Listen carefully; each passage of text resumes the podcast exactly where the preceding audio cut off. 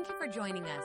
Remember, you can watch our services live and view our archive at StevensCreekChurch.com, the Stevens Creek app, or on our Roku channel. And if our ministries have touched your life, we'd love to hear about it.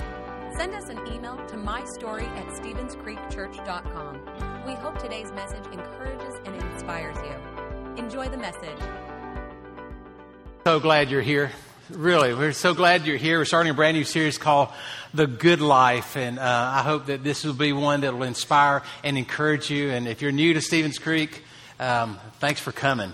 I'll tell you, several months ago, I uh, saw a new family sitting over here, and she had her. Uh, her young son with her during service, he was real fidgety and antsy and just moving around and, and all of that. And about halfway through the message, I looked over there, and it was like he was cool and calm as a cucumber. I mean, he was just really engaged everything. I, I went to her and I said, let me, what did you say to, to your son to get him to calm down? And this is a true story. She looked at me, she said, well, she said, I reached out and told him, I said, look, you're about to interrupt the pastor. If you keep this up, you're going to interrupt his sermon. And if you don't settle down, he's going to lose his place and he'll have to start it all over again. you can't make that one up. And so, uh, you sure don't want me to have to start this all over again, okay? Uh, well, uh, we're starting a, a series called The Good Life. And when I was a kid, my dad used to say, I'm working extra shifts. I'm, I'm taking on this extra job because, son, I want you to have the good life. Now, for him, the good life was having a full plate at dinner time, having a roof over his head, and having season tickets to the South Carolina Gamecock football games. You know, uh, he never dreamed about going to Pasadena. That would have been awesome, but um, he did dream other dreams. Now, so all of us have this picture of the good life. So turn to the next person next to you and say, when I hear the words good life, this is what I think about.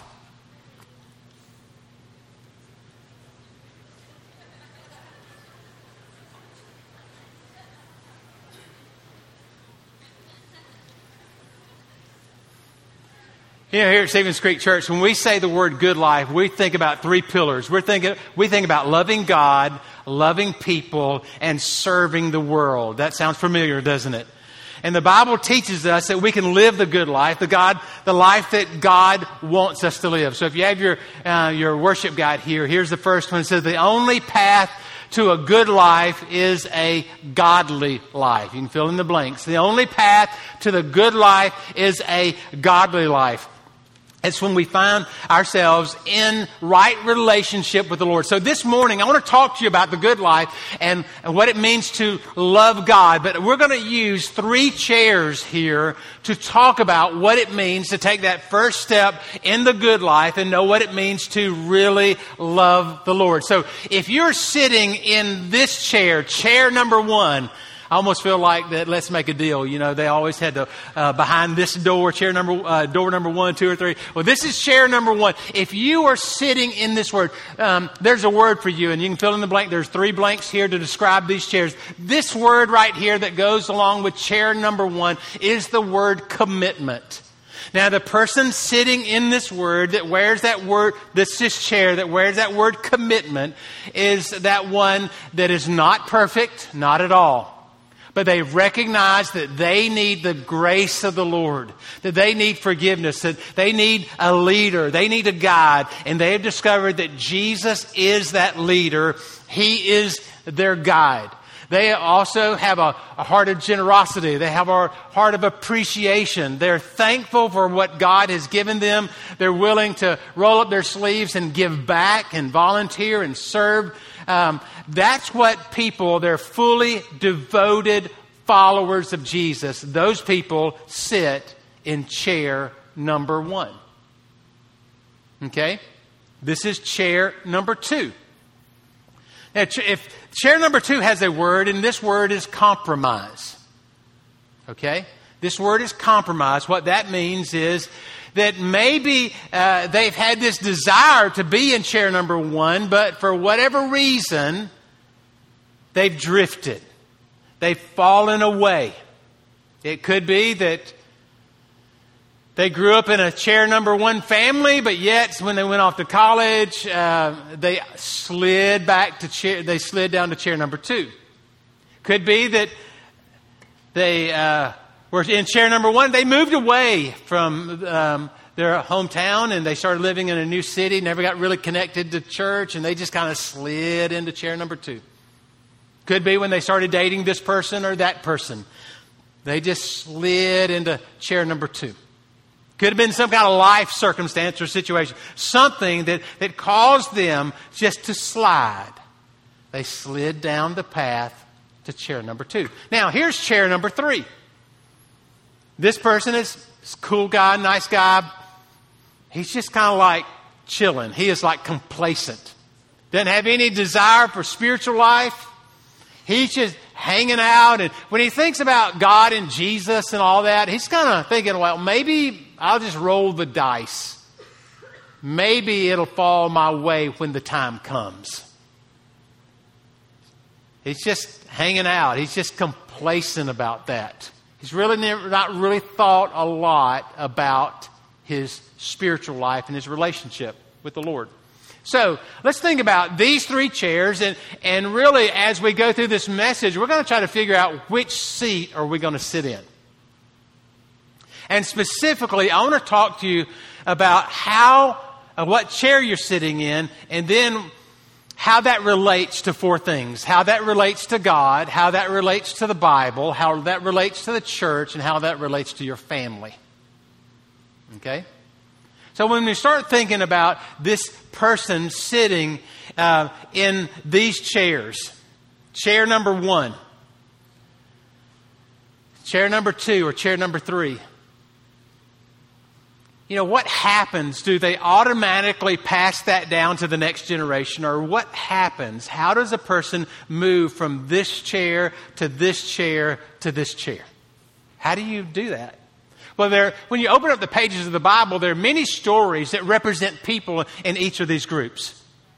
In fact, we'll start off talking about uh, the story of Joshua. Now, Joshua was the assistant to Moses. Moses led the children of Israel out of Egypt. You know, you may have heard the story, you know, parted the Red Sea, uh, uh, led them through the wilderness for 40 years, and they got to the edge of the Jordan. Moses died and said, Joshua, you're in charge. Joshua, you need to lead the children of Israel over into the promised land. And so Joshua leads the children of Israel into the promised land. As he is leading them there, he tells these people, okay, this is your land. I need you to occupy this land. I need you to take charge. I need you to uh, eliminate the enemies, eradicate the enemies. This is your land. God has given you this land. Take it. So, Joshua is a chair one kind of a leader. In fact, He's, he said these words. He said, Now fear the Lord and serve him with all faithfulness. Chair one. Serve the Lord with all faithfulness. Chair one.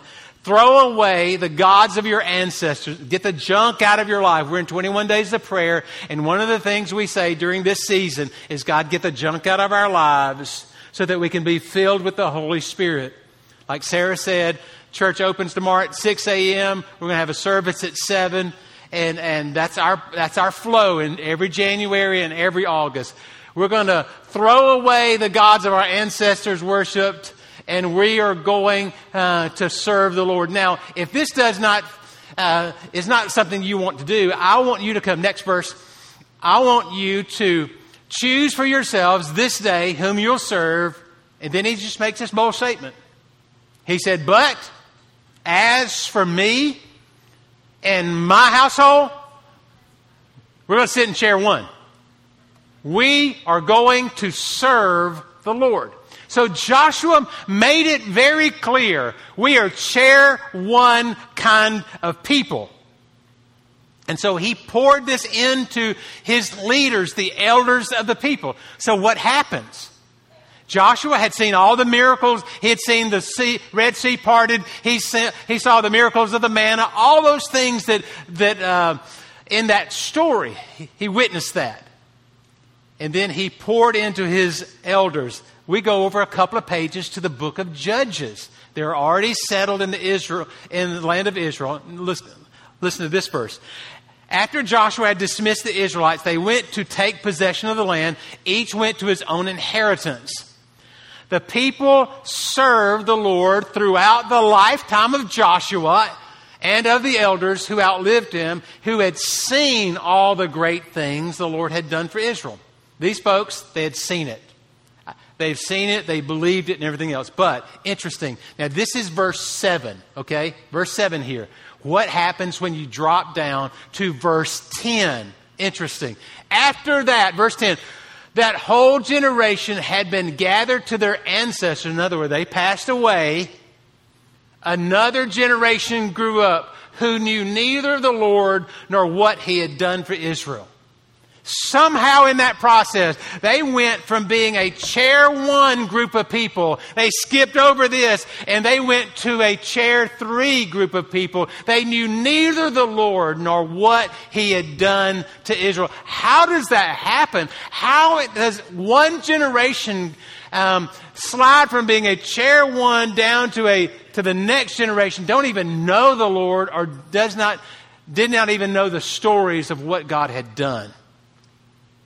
Well, you don't have to just look in the Old Testament for stories of those monumental slides from chair one to chair three. You know, we can look in our own community.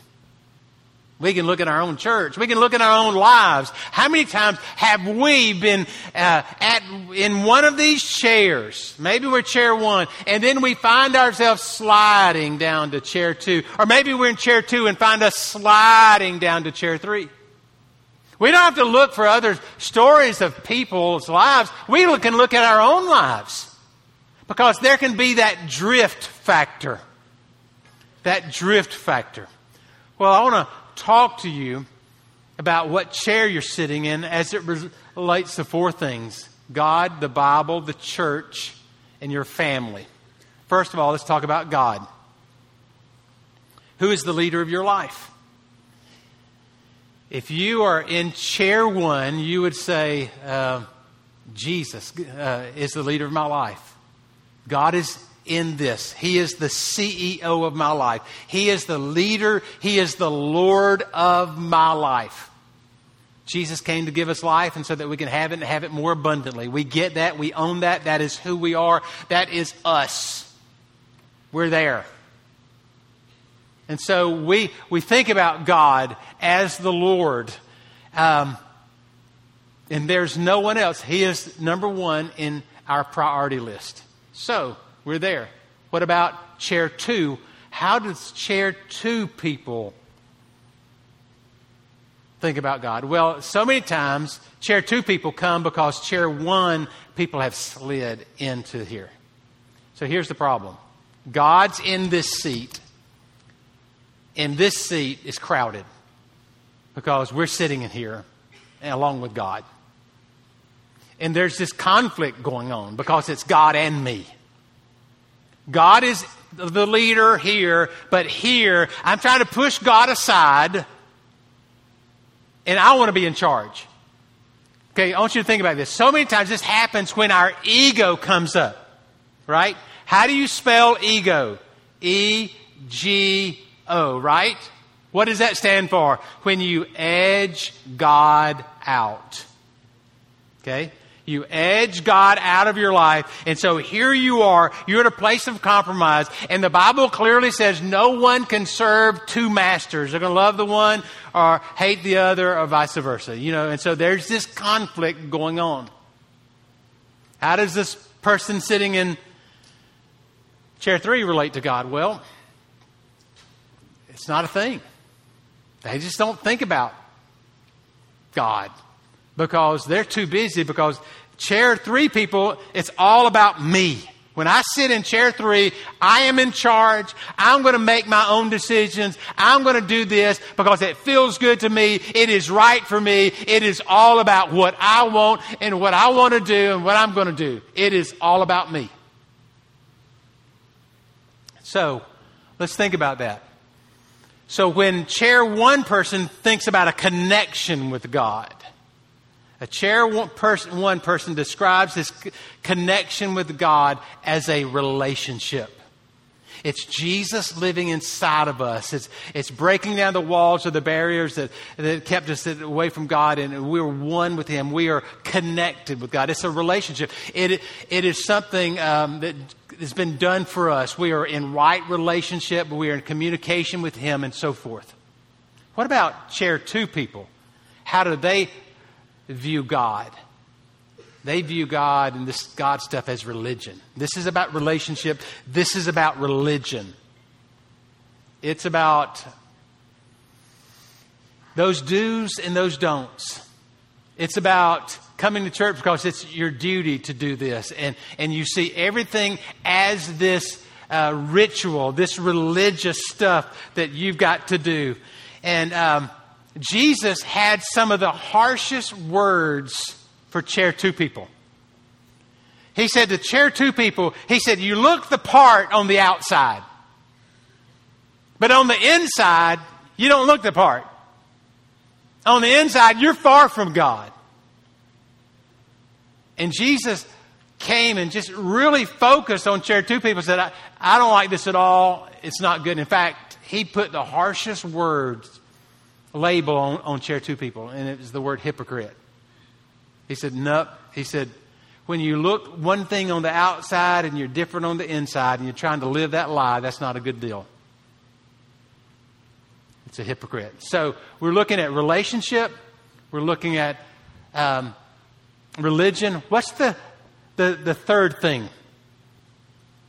The chair three people, they look at God as it's kind of rebellion. They just said, nah, I don't need this. I got my own stuff. Yeah, leave me alone. In fact, oftentimes, chair three people just turn and, and run the other way. We probably don't have a lot of chair three people here. Maybe we have a few, but most times, chair people are just running the other way. They're trying to get away. And maybe that has been you. Maybe you have been running and you just happen to show up here because it's 2018 and you never, never thought you'd be here.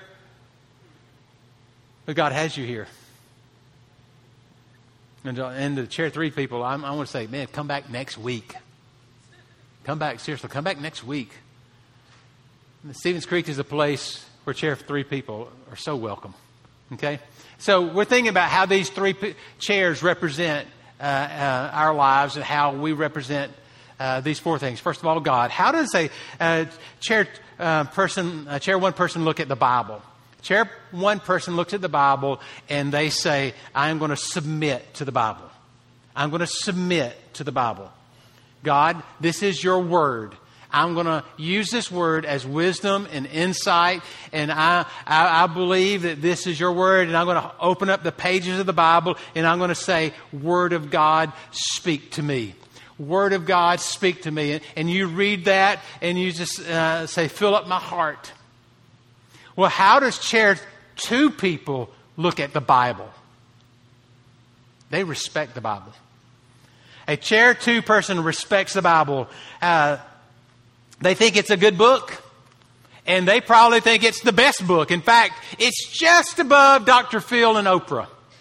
I mean, Dr. Phil and Oprah, they, they're, they're up there, and just above that, Chair 2 said, yep, the Bible's a little bit better than Oprah, and just a little bit better than Dr. Phil.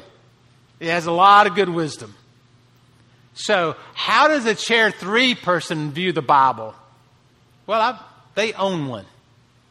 They got a Bible. In fact, they have a Bible, and it's a, a lot of times chair three people have a big Bible and it's on the coffee table. At least when I was growing up, it was on the coffee table because they used to have door to door Bible salesmen. They don't do this anymore. They'd knock on your door and put a guilt trip on you, said, you need to buy my Bible. And so we did that. We bought it, but you know, we didn't really read that Bible when I was growing up, but we did use it for some very valuable things like, like, um, the rose from my aunt's wedding. You know, you put it in the Bible and you press it down and you dry it out. Or maybe the second grade uh, leaf project. You get that leaf and you put it in there. Or maybe the junior senior prom flower. And it became a good thing uh, to help uh, process dried flowers. It was the Bible. It was good for that. And so a chair three person owns a Bible. Here's the point I'm trying to make. Your view of the Bible is going to shape your view of every part of your life. Your view of the Bible is going to shape your view of every part of your life. You tell me what you think when it comes to the Bible, and then I'm going to tell you what chair you're sitting in when it comes to the church. So, chair one people, they see the church as a supernatural community where God moves and God changes people's lives. Chair one people. What's the, what's the church? It's a supernatural community where God changes lives. They don't go to church because they understand that they are the church. That they're the called out ones. They're the ones that have been called out and released into this community. They're the church. It's a community of, of, of, imperfect, messed up people who have come together and they have found the grace of the Lord. They're not perfect, they're forgiven. That's the church. At church, they find hope, they find peace. As in church, they find relationships. They get in small groups. They learn how to work out their salvation with fear and trembling. It's the church. And, and they love the church. Now, chair two people, they have an opinion of the church too. It's a club. And they like to show up at the club. This club is important to them because it's in this club that they do find networking opportunities. They find networking, you know, they, they find some uh, good uh, social connections. They, they find some business um, uh, folks to hang out with. They, they learn and they use this as a networking opportunity to build their lives and to build their business. Sometimes people use the church as a, as a place to find a relationship. you know, a, a date, you know, a, a, wife or a husband. And I'm saying that's a pretty good place to look. And so if you're here and, um, and you're looking for a spouse, just raise your hand. I'm just kidding.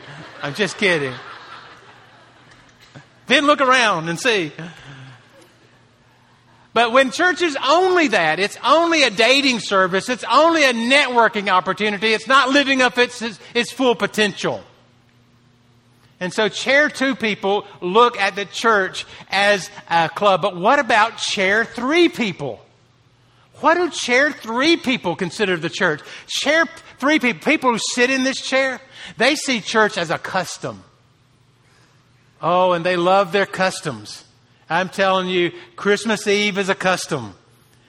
Easter's a custom. Mother's Day is a custom. And they gather, and I'm telling you, they fill this place up on Christmas Eve. They do. And, and I am glad to have it. And if you're a customary Christian, come on. This, we got some services in Easter that we're going to present. And I'm telling it's kind of funny because, you know, this place uh, overflows uh, at Christmas. And um, I was out in the atrium of after our Christmas service or in between services, and this guy came and said, "Man, that was awesome. That was an awesome show. I'm telling you, you could charge hundred dollars a ticket for that show." I should have said, well, give me your money.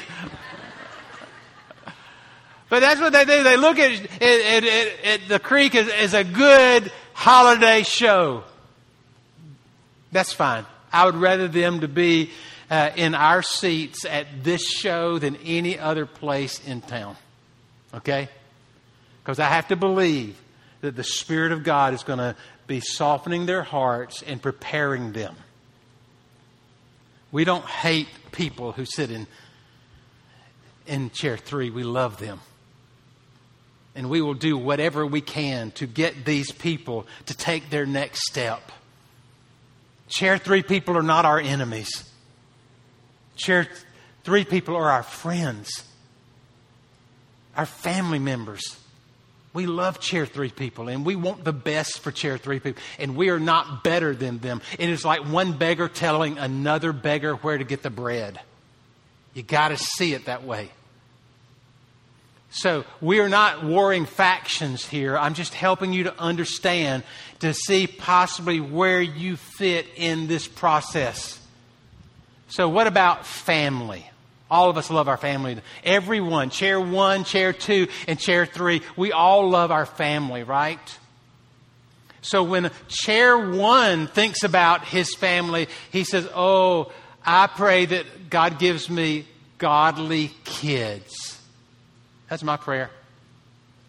I want godly kids. I want my kids to, to, to follow in the ways of the Lord. From when they were born, all throughout the day, we prayed over our children, said, God, let them have tender hearts. Let them be filled with your presence. Let them, uh, God, experience what we have. You know, that's what our goal was. Well, what is the chair two, folks? What, what do they want when they're kids? They, they love their kids, just like chair one loves their kids. But what's their goal? Chair two people, they want good kids. I want you to be a good boy. I want you to be a good girl. I want you to be respectable. I want you to uh, be nice to, uh, to your teachers. I want you to stay out of trouble. I want you to be a good boy. And so, chair one wants godly kids. Chair two people want good kids. Chair three people want successful kids. They want them to be in the best schools. They want them uh, have, to have the best.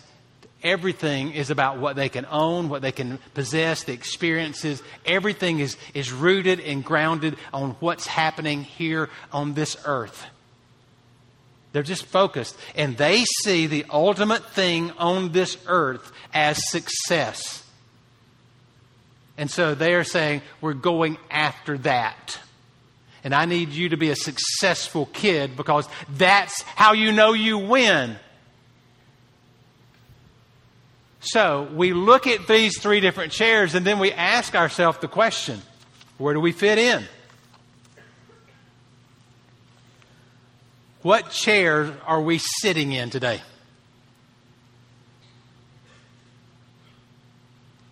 Are you in, in chair one? Have you slid down to chair two? Or have you found yourself over here in chair number three? Okay, I would say to those that God has a word for all of us here. Those in chair one, He would say to you, Today is a day to recommit your life.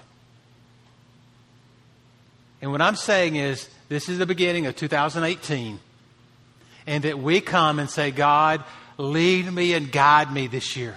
God, give me wisdom, and I am committing that this year I am serving you. I am going after you. You are the priority of my life. I am going after you, Lord. And so I am going to recommit my life to you. What is he saying to those in chair two? He's saying, repent. Repent. Now, so many times we say that word, and, and that's a, we have this negative vibe going on with that word, but that's not negative at all. And repent just simply means you turn around and you go in a different direction. I want you to take a different path.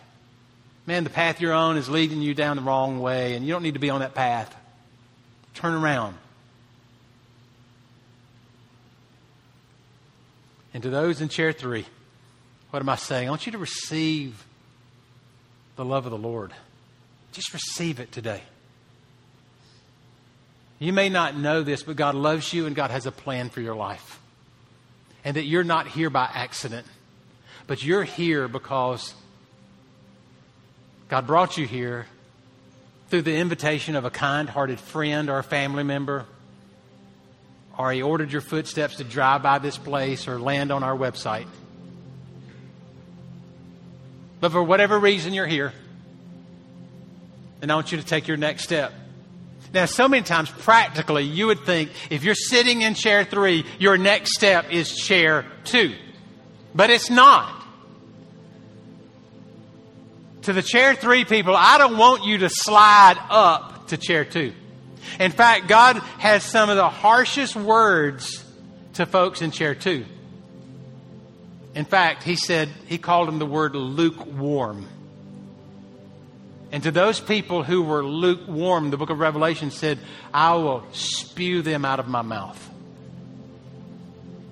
So he had some harsh words to people who were lukewarm. So I am not trying to get people who are sitting in, in this comfort zone of chair three to slide up. I don't want, I want you to leapfrog over to chair one today.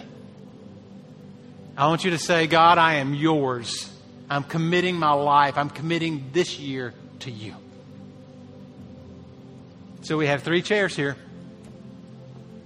Which one are you sitting in? And once you've determined that, what's your next step? Because you have a next step. And today, I'm encouraging you to step out and take it. Take it. Well, we're going to give a, a moment for reflection and a time of prayer. And I just want you to think about that. What's your next step? We're not here to, to put a lot of pressure on you. We're not here to twist your arms, but we want you to think about this. God has given you your mind, He's given you the ability to reason. Use it. But He's also given you your heart. And He wants this experience to come from your heart. You've got to move the, uh, as far as your relationship with God, you've got to move it from your head knowledge 18 inches south, okay? You got to move down to your heart because that's what it's about. Is Jesus living in your heart? Well, it's time for us to, to make that decision. It's time for us to pray. Let's bow our heads. Father, in this, uh, this special moment we have here, there are people that are thinking religious thoughts and church thoughts and spiritual thoughts maybe for the first time all week. It's my prayer that those thoughts would be the seed that would lead to an action. And I pray, first of all, for people in chair one. I pray, God, that as they start this 2018, that your blessings and your favor would rest upon these fully devoted followers. I pray, God, that you'd give them peace and that you, they would be able to receive the joy of the Lord, that this would be a joyous time, a joyous year. I pray, Father, that you would cover them with your blessing, that your favor would uh, go before them, that your protection would be on them that there no weapon that's formed against them would prosper, that all those that rise up against them would fall. I pray that your favor and your blessing would be upon their family, your favor and blessing would be upon their career. God, that they would start to grow their career like never before. I pray, Father, that you would anoint them for the work that you've called them to. So we bless you. So just receive that. If you're in chair one, say, God, I receive those blessings. I receive those blessings in Jesus' name. Now, Father, today I am praying for those in chair two. Oh, Lord, these folks, they're in a struggle right now. It's like there's a war going on inside of them. Those things they want to do, they don't do. Those things they hate doing, that's what they end up doing. God, I pray that this battle raging inside of them, God, uh, would cease. I pray that this day that they would turn and they'd walk in a new path and say, Jesus, help me. Jesus, help me. Jesus, save me. Father, let repentance be the word on their mouth. Now, Father, I pray for those in chair three, and we at Stevens Creek love people in chair three. That's why we exist. And so, Father, I just pray that you would allow people in chair three to understand our heart here and to be open to receive your word. I pray, God, that you'd give them the ability to be back here next week. And Lord, if they're taking that step to leap frog over to chair one. Let this be the day they say this prayer. Say, Jesus, save me. Forgive me for all my sins. Pray this prayer. Say, make me into the kind of person that you would have me to be. I give you my life. And Father, as they pray this prayer, I ask that your grace would be extended to them. And Lord, thank you for this day. We all pray this in the strong name of Jesus. And everybody said, Amen. God bless you. Thanks for listening. If you would like to help support the ministries of Stevens Creek Church, please go to StevensCreekChurch.com and click the Give button. See you next time.